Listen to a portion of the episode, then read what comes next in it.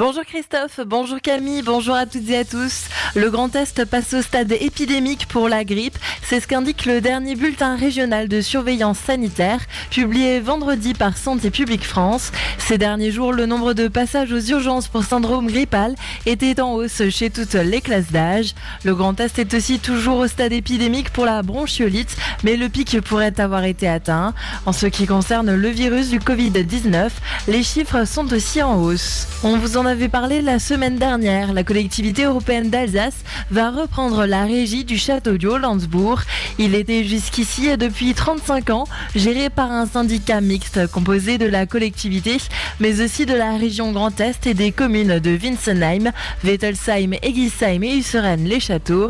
Cette reprise permettrait à la collectivité européenne d'Alsace de mutualiser les moyens avec le château du Haut-Königsbourg dont elle est propriétaire.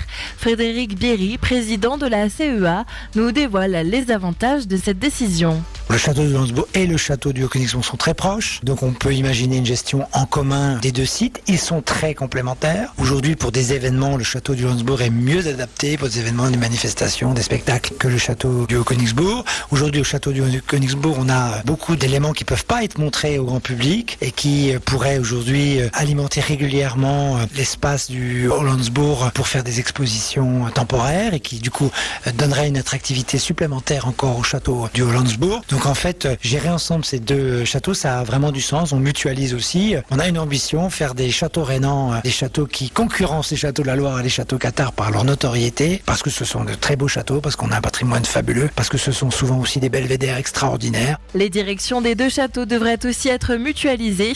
Elisabeth Clore, directrice du syndicat mixte du château du Hollandsbourg, allant bientôt faire valoir son droit à la retraite. Ce serait donc Sophie Wisselman-Julien, arrivée en octobre dernier à la direction du Haut-Königsbourg, qui prendrait les rênes des deux édifices. À noter encore au Königsbourg, un important chantier de 12 millions d'euros doit bientôt débuter, notamment pour la création d'un espace de restauration. La préfecture du Haut-Rhin interdit l'achat, la vente, le port et l'utilisation d'artifices de divertissement et d'articles pyrotechniques. Une mesure à prendre en compte dès maintenant et jusqu'au 3 janvier. Cette décision est motivée par des mesures de sécurité à l'approche des fêtes de fin d'année où ce genre d'artifice est souvent utilisé lors de violences urbaines ou à l'encontre des forces de l'ordre. Dans l'agglomération de Colmar, une aide supplémentaire est prévue pour la réhabilitation énergétique des logements. Le budget annuel de la collectivité pour le fonds Alsace Rénov est passé de 40 000 à 60 000 euros. Une enveloppe qui a pour objectif d'aider les propriétaires occupants et propriétaires bailleurs modestes et très modestes dans leurs travaux à hauteur de respectivement 500 ou 750 euros par dossier.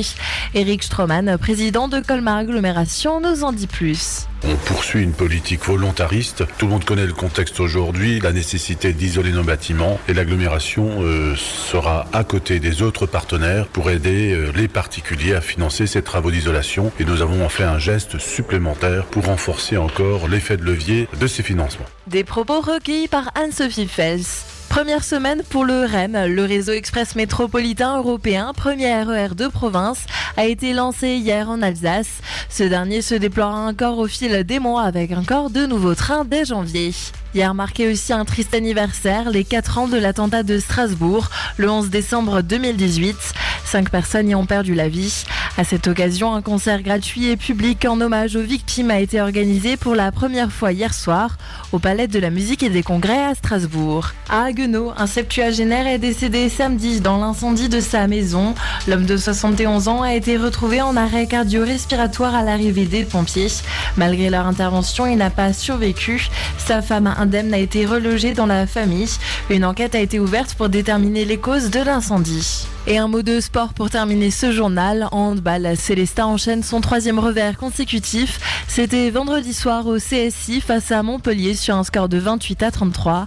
Le prochain match du SHB sera ce jeudi 15 décembre à Limoges à 20h.